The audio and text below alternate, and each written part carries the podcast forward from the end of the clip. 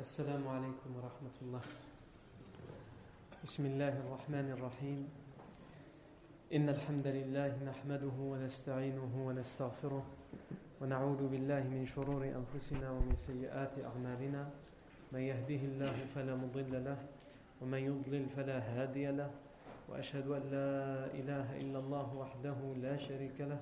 وأشهد أن محمدا عبده ورسوله صلى الله عليه وآله وسلم. يا أيها الذين آمنوا اتقوا الله حق تقاته ولا تموتن إلا وأنتم مسلمون. يا أيها الناس اتقوا ربكم الذي خلقكم من نفس واحدة وخلق منها زوجها وبث منهما رجالا كثيرا ونساء واتقوا الله الذي تساءلون به والأرحام إن الله كان عليكم رقيبا. يا أيها الذين آمنوا اتقوا الله وقولوا قولا سديدا يصلح لكم أعمالكم ويغفر لكم ذنوبكم ومن يطع الله ورسوله فقد فاز فوزا عظيما. أما بعد فإن أصدق الحديث كتاب الله تعالى وخير الهدي هدي سيدنا محمد صلى الله عليه وسلم وشر الأمور محدثاتها وكل محدثة بدعة وكل بدعة ضلالة وكل ضلالة في النار أجارني الله وإياكم من النار ثم أما بعد Nous sommes arrêtés la fois dernière, toujours dans ces événements de la dixième année après la révélation.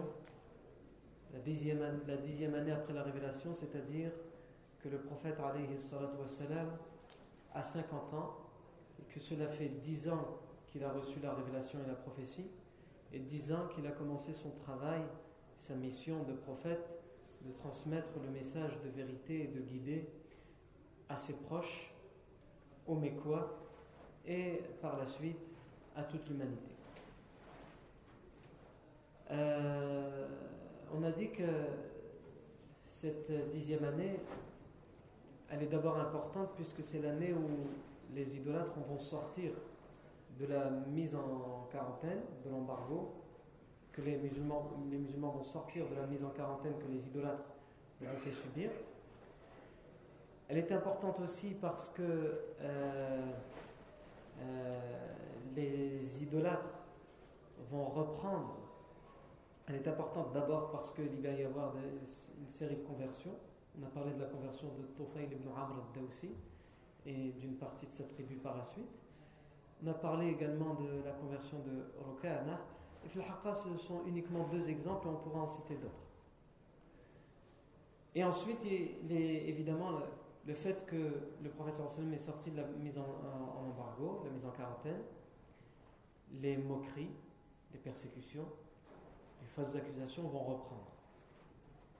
Les musulmans vont avoir une fois de plus à subir le prophète Mohammed va avoir, lui et les compagnons autour de lui, une fois de plus, ils auront à subir tous les dénigrements, tout le mépris qu'on leur euh, donne et dont on leur fait preuve, parce qu'ils appellent à cette euh, religion et parce qu'ils y adhèrent tout simplement.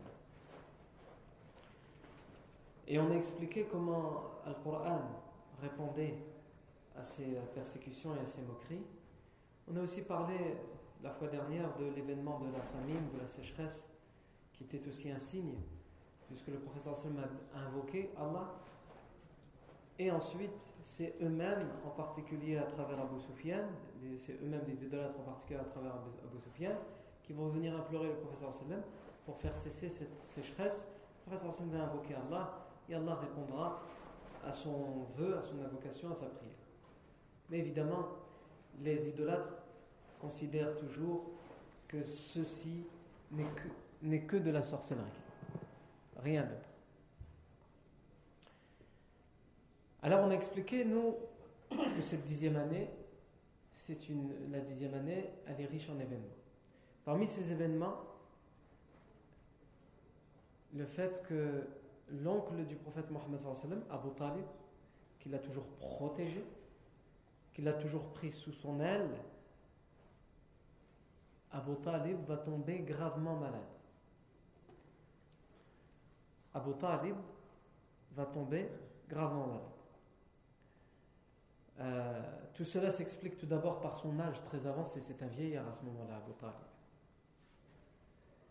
Cela s'explique aussi par le fait que lui aussi a dû subir l'embargo et qu'il sort de trois années de peine, trois années de difficulté, trois années de faim, de soif, puisque on avait dit la fois dernière que cet embargo, non seulement les musulmans ont eu à le subir évidemment, mais aussi les idolâtres des tribus des Bani Hashim et des Bani Abdel Muttalib qui protégeaient le prophète sallam et les musulmans et qui refusaient catégoriquement de livrer le prophète Mohammed sallam aux idolâtres.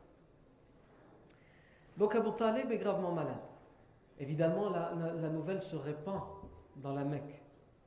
La nouvelle se répand dans la Mecque que Abu Talib est depuis quelques jours malade et qu'il l'est de plus en plus, qu'il ne se lève plus, qu'il n'a plus la capacité de se lever, qu'il est allongé. C'est un vieil homme. C'est un vieil homme très respecté.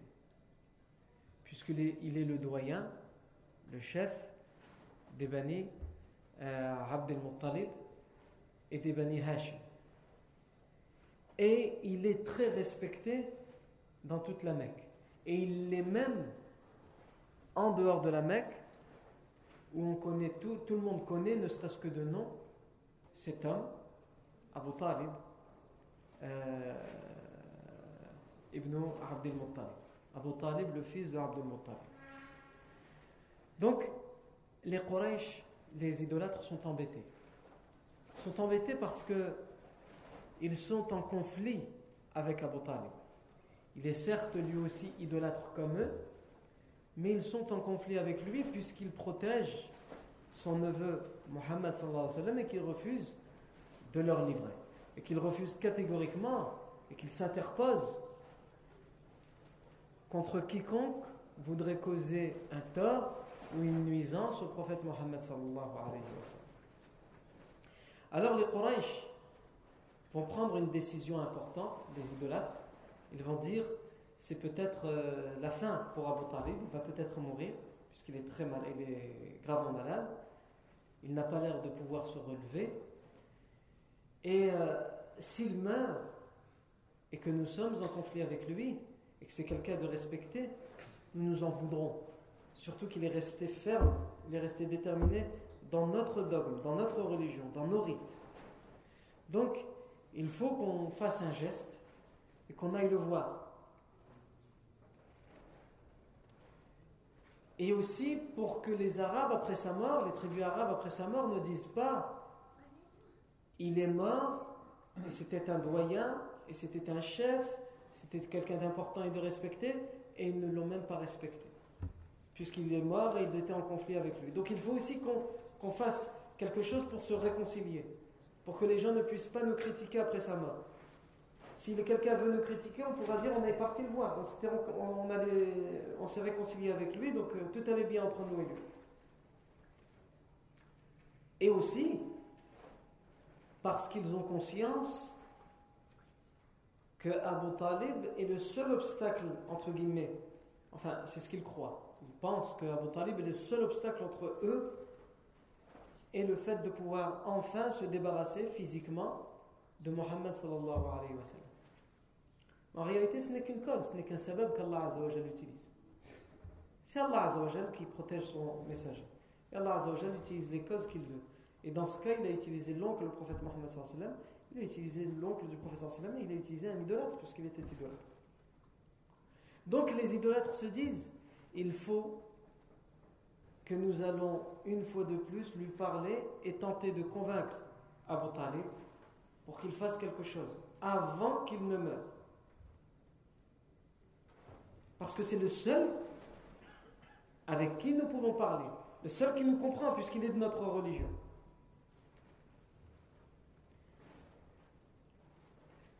Non. Et évidemment, Abu Talib est quelqu'un, comme nous l'avons dit, de respecter. Donc ce n'est pas juste une personne qui va, aller qui va aller le voir. Il faut que ce soit une délégation, une délégation officielle, et euh, avec un certain protocole. Yani, c'est pas n'importe qui qui doit aller voir Abu Talib. il faut montrer à Abu Talib, il faut montrer aux Arabes, aux tribus arabes, que euh, nous respectons cet homme. La preuve, Une grande délégation est partie le voir, et dans cette délégation, il n'y a pas n'importe qui. Selon les historiens, cette délégation sera formée de 25 personnes. Donc c'est pas n'importe quoi. C'est pas juste une personne ou deux personnes ou un groupe qui, tient l'idée leur est passée à travers la tête d'aller rendre visite à Abu c'est une délégation organisée, préparée. 25 personnes. Et ces 25 personnes sont tous des gens qui ont des titres importants dans la noblesse ou parmi l'élite de la société mécoise de l'époque. Il y a par exemple Rutba ibn Rabi'a, ou son frère Shayba ibn Rabi'a, qui étaient des, des gens très importants et qui étaient très respectés, qui faisaient partie de ceux à la Mecque qui euh, avait une place et un siège, entre guillemets, à ce qu'on appelle Dar Nadwa. C'est l'équivalent d'un parlement, hein, une maison où ils, avaient l'habitude de se réunir pour prendre toutes les décisions importantes. Il y a aussi, évidemment, le pire ennemi de l'islam à cette époque-là, Abu Jahl, qui était le chef de la tribu des Bani Marzoum. Il y a aussi Abu Sufyan ibn Harb Abu Sufyan ibn Harb est un jeune. C'est un des rares jeunes qui est important à la Mecque, puisqu'à l'époque, il faut avoir un certain âge. Il est encore jeune à cette époque-là, mais il commence à se, faire connaître. il sera vraiment connu que par la suite. Et d'autres personnes parmi tous ces notables et toutes ces élites, entre guillemets, de la société mécoise et parmi les idolâtres de Quraysh. Donc ces 25 personnes vont se rendre au chevet d'Abu Et ils vont s'adresser à lui. Donc parmi eux, il y a un porte-parole. D'abord, ils vont euh, à son chevet pour prendre de ses nouvelles, pour euh, officiellement se réconcilier avec lui et pour euh, montrer qu'ils ont une affection, qu'ils le soutiennent. Et ils vont évidemment faire ses éloges pour lui demander ce qu'ils ont à lui demander. Ils vont lui dire oh Abu Talib, tu sais combien nous te respectons. Tu sais combien nous te respectons et tu sais combien nous te considérons important. Et tu sais aussi ce qu'il y a entre nous et ton neveu. Et nous te voyons dans cette situation et nous avons peur pour toi. Nous nous inquiétons pour ton sort. Et nous avons peur qu'après ta mort, plus personne ne puisse nous réunir, nous et ton neveu. Mais eux, ils vont avec ces belles paroles, parce qu'ils savent qu'Abu Talib, s'il protège son neveu Mohammed, c'est qu'il l'aime. S'il le protège et qu'il empêche quiconque de lui causer du tort ou une nuisance, c'est parce qu'il l'aime. Et donc ils vont avec ses, avec beaux mots. Mais ils ne lui disent pas ton neveu, il nous a fait. Ça, ils l'ont déjà fait avant, ça n'a pas marché. Et ils disent nous, tout ce qu'on veut, c'est se réunir avec ton neveu, se réconcilier avec lui. Et tu es le seul à pouvoir le raisonner pour qu'enfin nous puissions tous vivre ensemble comme une seule famille. Hmm? Il y a ce que j'appelle le marketing des mots quand on veut faire passer quelque chose qui normalement ne devrait pas passer, mais on, utilise des mots.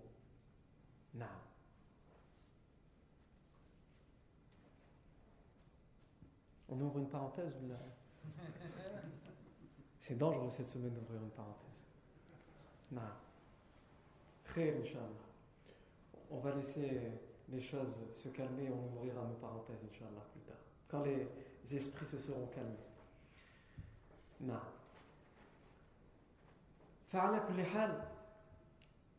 Ils vont avec des beaux mots et ils disent à Abu Talib, ils lui disent, nous sommes prêts à faire des concessions. Si tu nous reproches à nous quelque chose, nous sommes prêts à donner ce que nous n'avons jamais donné qu'il nous demande ou toi-même demande-nous de faire n'importe quelle concession, nous la ferons. Parce que notre seul objectif, c'est enfin de se réconcilier avec ton neveu Mohammed sallallahu alayhi wa et surtout de faire en sorte que tu ne meurs pas sans nous avoir vus tous réunis. Ah, on veut ton bien. Mais évidemment, ça c'est la petite astérix comme dans tous les contrats. On dit nous on fait ceci, etc. Mais on met les choses qui vous, déplaisent, on les met en tout petit, on met l'astérix et il faut lire euh, en tout petit, il faut prendre la loupe pour le, pour le lire. Mais évidemment, ils vont préciser que nous allons faire la concession qu'on nous demande à condition que lui aussi fasse une concession. Prends de nous et nous prenons de lui, afin que nous cessions de lui faire du tort et qu'il cesse de nous faire du tort. Est-ce que le prophète sallam leur fait du tort? Il ne leur fait pas de tort. Mais pour ce que eux, ce que eux appellent le tort du prophète, le, tort du prophète Mohammed c'est le fait qu'il adhère à une autre religion que la leur. C'est le fait qu'ils disent qu'il est le prophète et l'envoyé, le messager d'Allah. Et c'est le fait qu'il parle avec des gens de la Mecque de cette religion et que des gens de la Mecque se convertissent à cette religion. C'est ça qui les dérange. C'est ça ce qu'ils considèrent comme un tort. Et c'est ce qu'ils ont l'habitude même d'appeler une insulte envers leur divinité. Ils appellent ça une insulte envers leur divinité. Puisque c'est la négation de leur divinité. Et c'est ce qu'ils considèrent comme une insulte à l'encontre de leur divinité. Abu Talib leur dit Restez, je vais appeler mon neveu et lui, lui exposer ce que euh, vous avez euh, demandé. Donc Abu Talib envoie quelqu'un chercher son neveu, le prophète Mohammed sallallahu alayhi wa, alayhi sallam. Il arrive et il arrive et Abu Talib lui dit Voici ton peuple. Il parle des notables de cette délégation de 25 personnes importantes. Il lui dit Voici ton peuple. Ils sont venus et ils ont envoyé les plus importants parmi eux. Abu Talib montre à son neveu, le prophète Mohammed, que c'est une preuve de respect qu'ils leur ont fait en envoyant ces personnes importantes. Et il demande que toutes les histoires qu'il y a entre toi et eux soient une bonne, une bonne fois pour toutes réglées. Il demande ils, disent qu'ils sont prêts à faire une concession ou des concessions, à condition que toi aussi tu fasses une concession ou quelques concessions et que tout rentre dans l'ordre. De quelle concession il s'agit? Nous, on a déjà parlé des délégations antérieures qui ont été envoyées à Abu faut bien que vous entendiez que quand ils disent concession, la concession qu'ils attendent du prophète Mohammed par exemple, ils avaient déjà proposé une fois, c'est, eh bien, pourquoi on ne dirait pas que pendant un jour, on adore ton Dieu uniquement, et le lendemain, on adore les divinités, nos divinités. C'est-à-dire un jour on est musulman, un jour on est idolâtre. Comme ça, tout rentre dans l'ordre. Imaginez? C'est ça la concession. La concession que eux sont prêts à faire. Ils sont prêts à démolir leur religion. Pourquoi? Parce que tout simplement, ça prouve que la conviction n'est pas si forte que ça. Vous allez me dire, oui, mais pourtant, ils n'ont jamais lâché. Pour la plupart d'entre eux, comme Abu comme Abu Lahab, jusqu'à la mort. C'est une conviction empreinte d'orgueil, d'arrogance. Pas une conviction de conviction. Je suis convaincu par les arguments. Non. Ce n'est pas possible, dans leur tête, ce n'est pas possible que nous puissions avoir tort. Même si nous avons tort, nous avons raison. C'est de cette conviction-là qu'il s'agit. En vérité, on ne devrait pas appeler ça la conviction, on devrait appeler ça l'entêtement. Ou comme les rifins disent, Fernand. C'est-à-dire, j'ai raison, coûte que coûte. Et le fait d'admettre que l'autre puisse avoir raison, cela veut dire que j'efface mon orgueil, que je ravale ma fierté, et ça c'est impossible. Donc c'est de cette conviction-là qu'il s'agit.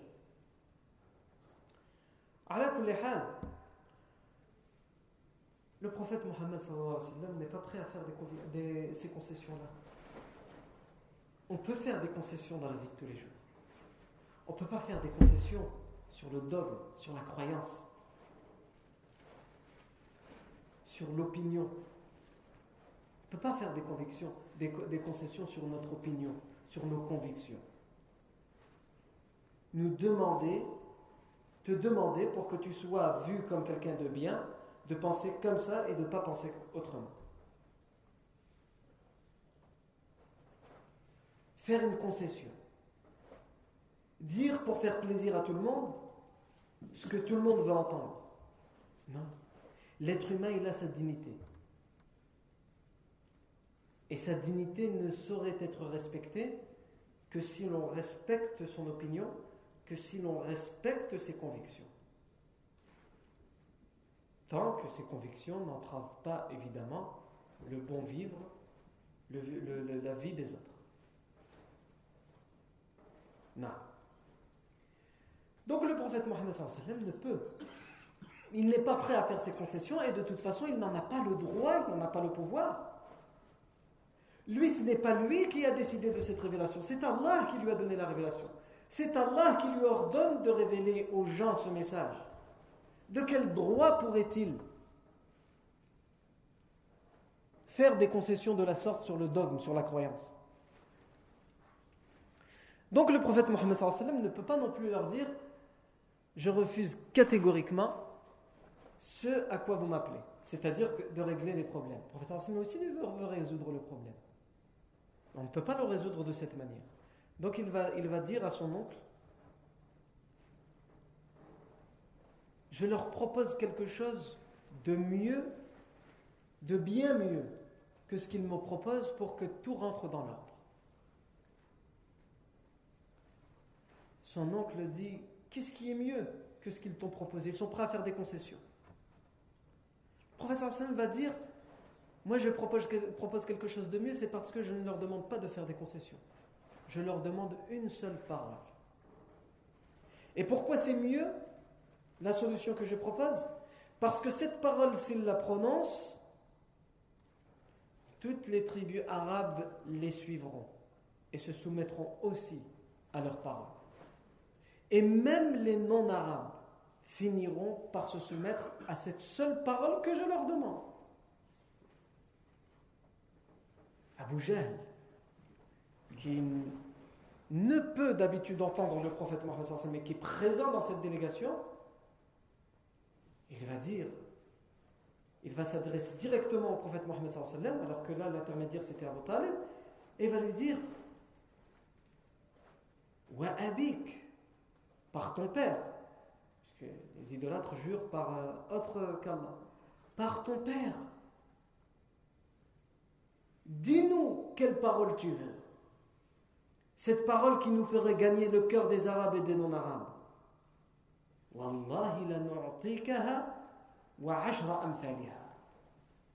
Dis-nous cette seule parole que tu nous demandes qui nous ferait gagner le cœur des Arabes et des non-Arabes. Si c'est juste ça, nous n'étions prêts à faire des concessions. Si c'est juste une parole qu'on doit prononcer, dis-nous de quelle parole il s'agit. Nous allons te donner cette parole et dix autres paroles. Nous sommes prêts à te donner cette parole que tu exiges et dix autres qui ressembleraient à celle-ci. Le professeur dit la ilaha illallah. La seule chose que je vous demande, c'est que vous dites La ilaha illallah. Nulle divinité digne d'être adorée en dehors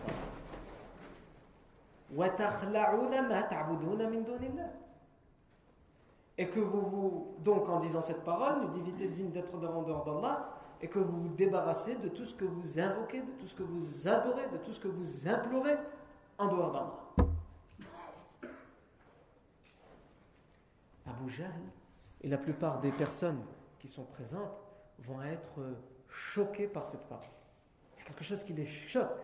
Ils ne s'attendaient pas à entendre ça, de dire cette parole. Parce que cette parole, elle annule toute leurs croyances, tous leurs rites.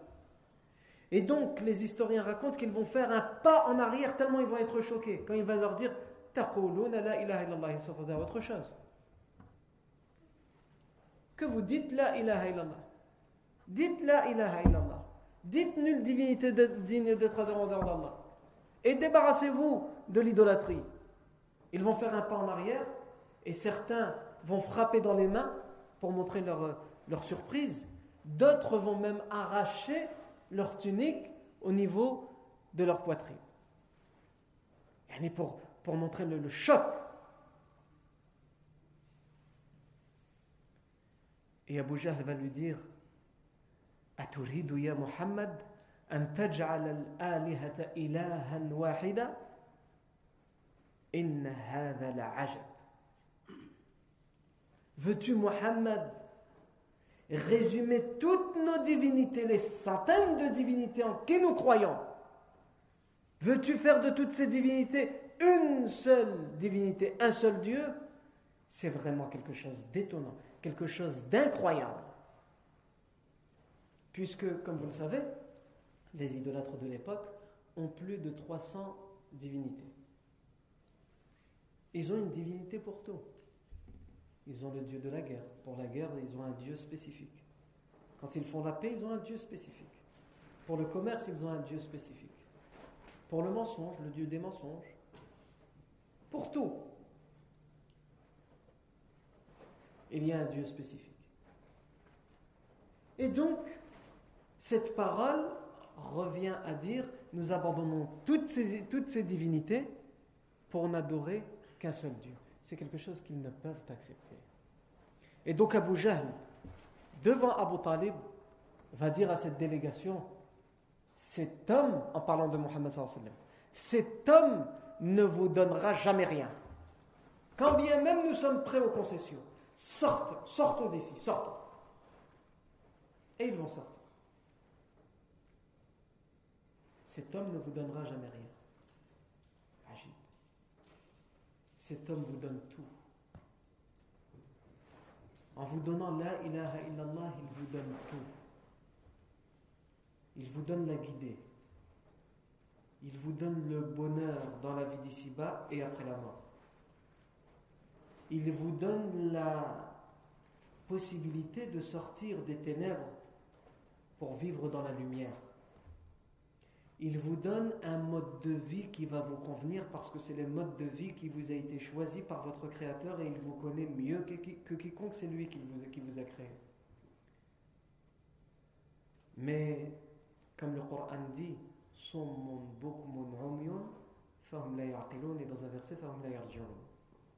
ils sont sourds, aveugles et muets. Ils ne voient rien, ils ne raisonnent pas. Quand quelqu'un est dans sa lancée, tu as beau essayer de lui parler.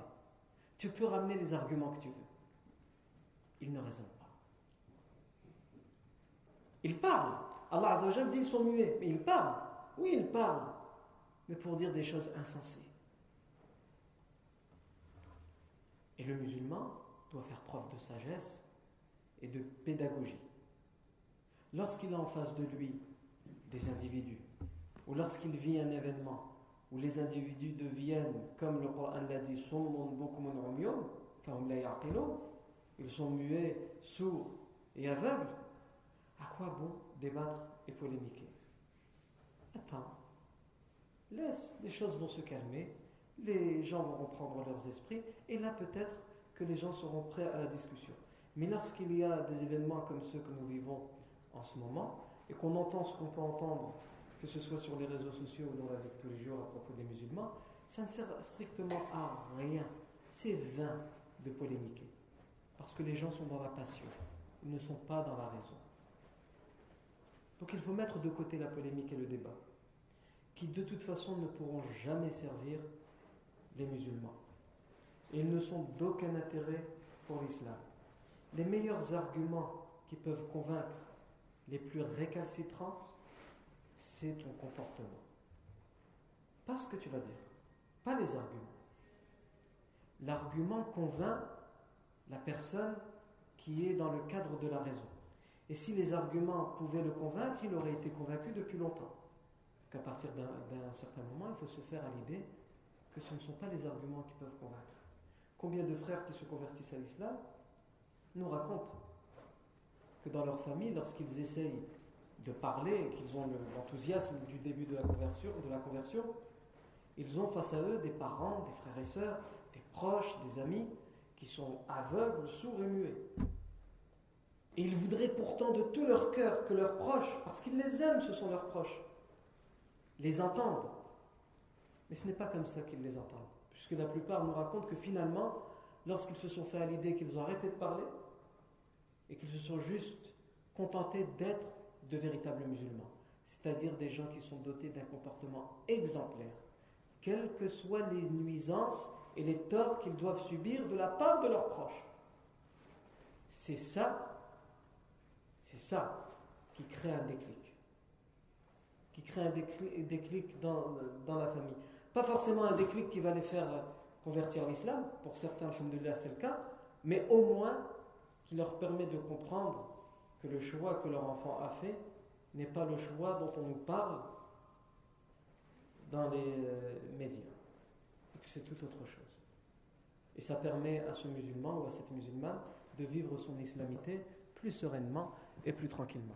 Donc les mots ne vont pas convaincre. Dans la plupart des cas, ils ne peuvent convaincre.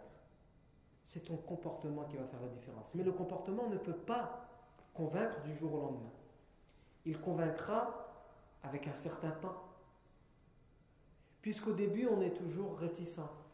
Pourquoi lui, il est, si souriant avec moi? Hmm, Ça cache quelque chose. On ne peut pas du jour au lendemain se dire que non, surtout avec ce qu'on entend à la télé. Quand on nous raconte que des gens tuent d'autres personnes et que ce sont des euh, convertis à l'islam et qu'on va faire comme d'habitude, les, les, médias vont faire l'enquête de voisinage et qu'on a toujours les mêmes témoignages qui reviennent. Il était très gentil. Il disait bonjour. Moi, je ne comprends pas comment il a pu arriver à ça. Et on est en train de dire aux gens, méfiez-vous surtout de ceux qui sont gentils. Celui qui est méchant, il est clair, mais le musulman qui est gentil, hmm, il cache quelque chose. Donc c'est normal, cette réticence. Mais avec le temps, cette réticence ne peut faire que s'estomper. Parce qu'on ne peut pas faire semblant d'être bon pendant des années. On peut faire semblant d'être bon un jour, deux jours, une semaine, allez, quelques mois. Mais quelqu'un qui est bon, qui l'est vraiment, il ne, peut pas, il ne le fait pas semblant. Et quelqu'un qui l'est vraiment, il l'est toute sa vie. Mais évidemment, il faut s'éduquer à être ainsi. Et le prophète Mohammed, dans cette période que nous sommes en train d'étudier, il éduque ses compagnons à être exemplaires. À être exemplaires avec qui? Être exemplaires entre eux, entre frères musulmans.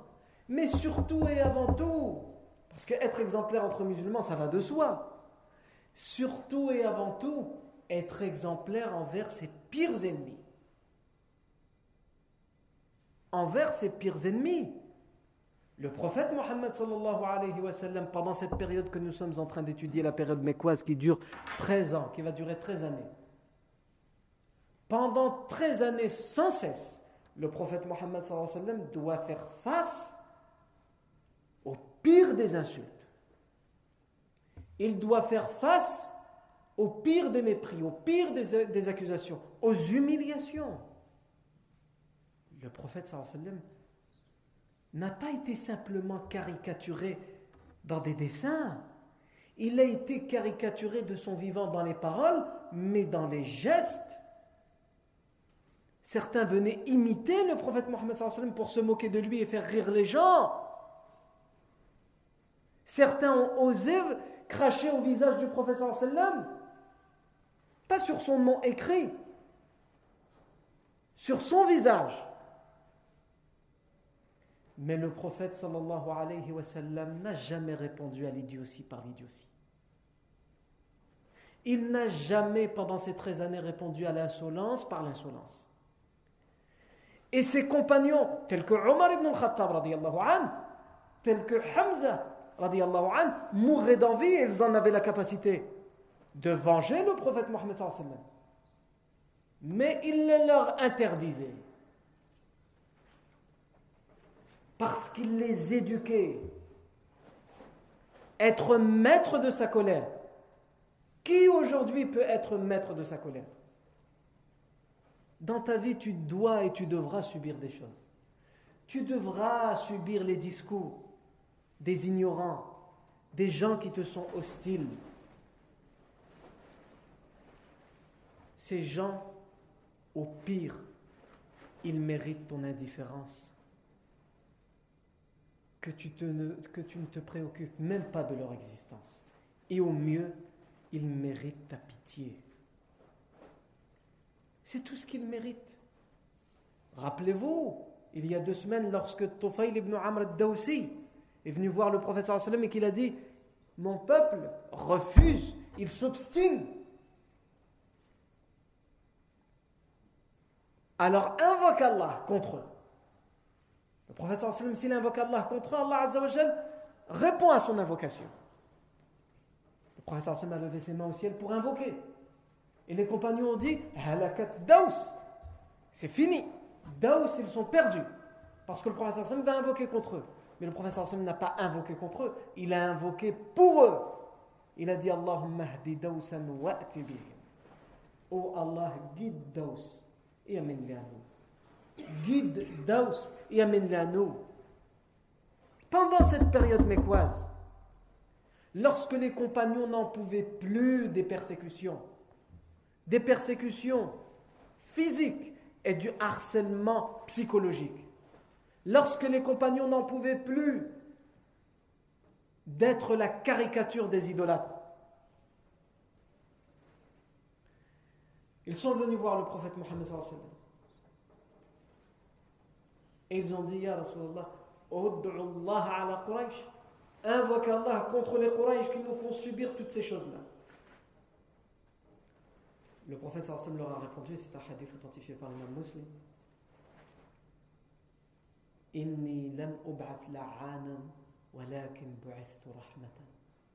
Je n'ai pas été envoyé pour maudire les gens. Ce n'est pas mon rôle d'appeler la malédiction d'Allah sur les gens. Non, je n'ai pas été envoyé pour ça. Moi, j'ai été envoyé pour la clémence, pour être clément envers les gens. Être bon et clément envers celui que tu aimes, ne t'en vante pas ça va de soi, tu l'aimes. Mais celui qui te fait mal, celui qui te blesse, celui qui t'humilie, celui qui veut ta perte, là tu es quelqu'un. Si tu arrives à être bon malgré tout envers lui, si tu arrives à faire preuve de clémence, alors qu'en réalité il ne mérite pas ta clémence. Là tu es celui qui peut s'appeler al-muslim, le soumis à Allah. Parce que ton nefs, tes instincts de vengeance te disent une chose, mais tes nobles principes te disent l'inverse. Et tu t'es soumis non pas à tes désirs, à ton instinct, tu t'es soumis à ces principes que contiennent ta religion et ta croyance. Alors là, tu as le droit de dire que tu es le musulman, le musulman, le soumis à Allah.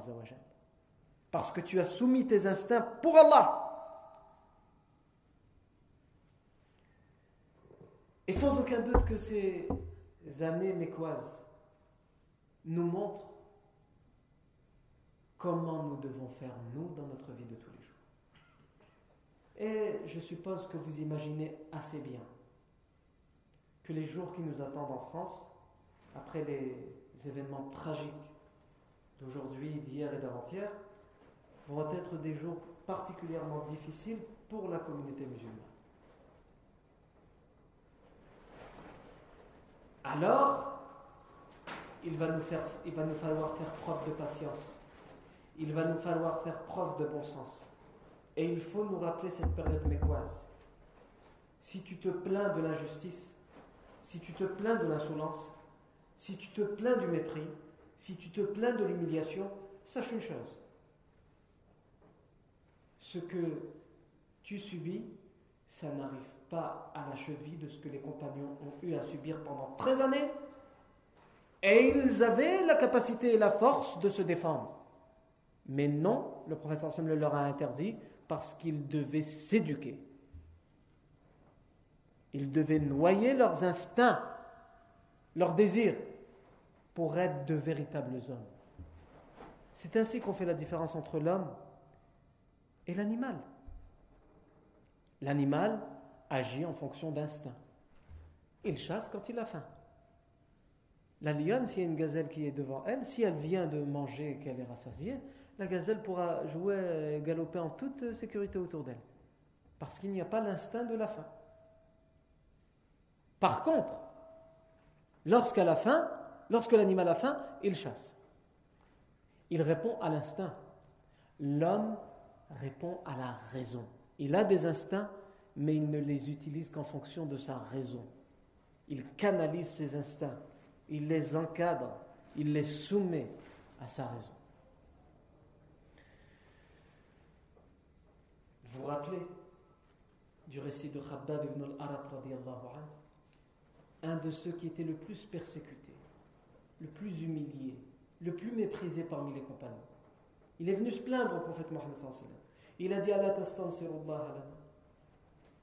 Ne demandes-tu pas la victoire, le triomphe pour nous? Invoque Allah pour nous. Ô messager d'Allah, regarde comment il nous persécute, comment il nous torture, comment il nous humilie, comment il nous accuse à tort et à travers. Le prophète Mohammed sallallahu alayhi wa sallam lui dit Sache au Khabbab qu'avant vous, qu'avant moi, il y a eu des messagers et qu'il y a eu des gens comme vous qui ont suivi et cru en ces messagers. est ce que vous subissez, vous, Khabab, n'est rien, absolument rien, par rapport à ce qu'ont dû, à ce qu'ont eu à subir ces gens-là. Si le professeur nous dit, ça n'est rien, ce que vous vous subissez, alors qu'est-ce que nous, on doit dire par rapport aux compagnons? Sache que vous, ce que vous, vous avez à subir, ça n'est rien par rapport à ce qu'ont eu à subir ceux qui ont suivi les messagers avant vous. Il, s'est contenté, le professeur Sim, de donner deux exemples. Il a dit parmi les tortures préférées qu'on leur donnait à ceux qui suivaient les messagers, c'était par exemple qu'on prenait l'individu et qu'on le mettait, qu'on l'attachait dans un trou. Et ensuite, on prenait une, grande scie et on commençait à le scier en deux tant qu'il refusait ouvertement et publiquement de dire qu'il ne suivait pas ce messager et d'insulter le messager. Et le professeur rajoute, et pourtant jamais cela ne les a ralentis dans leur détermination, dans leur foi, dans leur conviction. Deuxième exemple, il y a des gens avant vous au Khabab qu'on prenait et qu'on peignait avec des, des, peignes d'acier, on les écorchait vivants. Il ne restait d'eux plus que les os. Et jamais ils ne sont revenus sur leurs convictions. Professeur lui a rajouté, mais vous êtes trop pressé. Vous voulez tout tout de suite. Vous voulez qu'Allah vous donne la récompense, vous voulez qu'Allah vous donne la victoire, alors que vous n'avez encore rien donné à Allah. C'est ça que le professeur leur dit. Il y a des étapes pour toute chose. Et toi, mon frère, qu'est-ce que tu as donné à Allah? Est-ce que vraiment tu t'éduques jour après jour? Est-ce que tu évolues positivement dans ta religion jour après jour pour avoir le droit de te plaindre? Comme s'est plaint Khabbab ibn al-Arat radiallahu anhu? Non.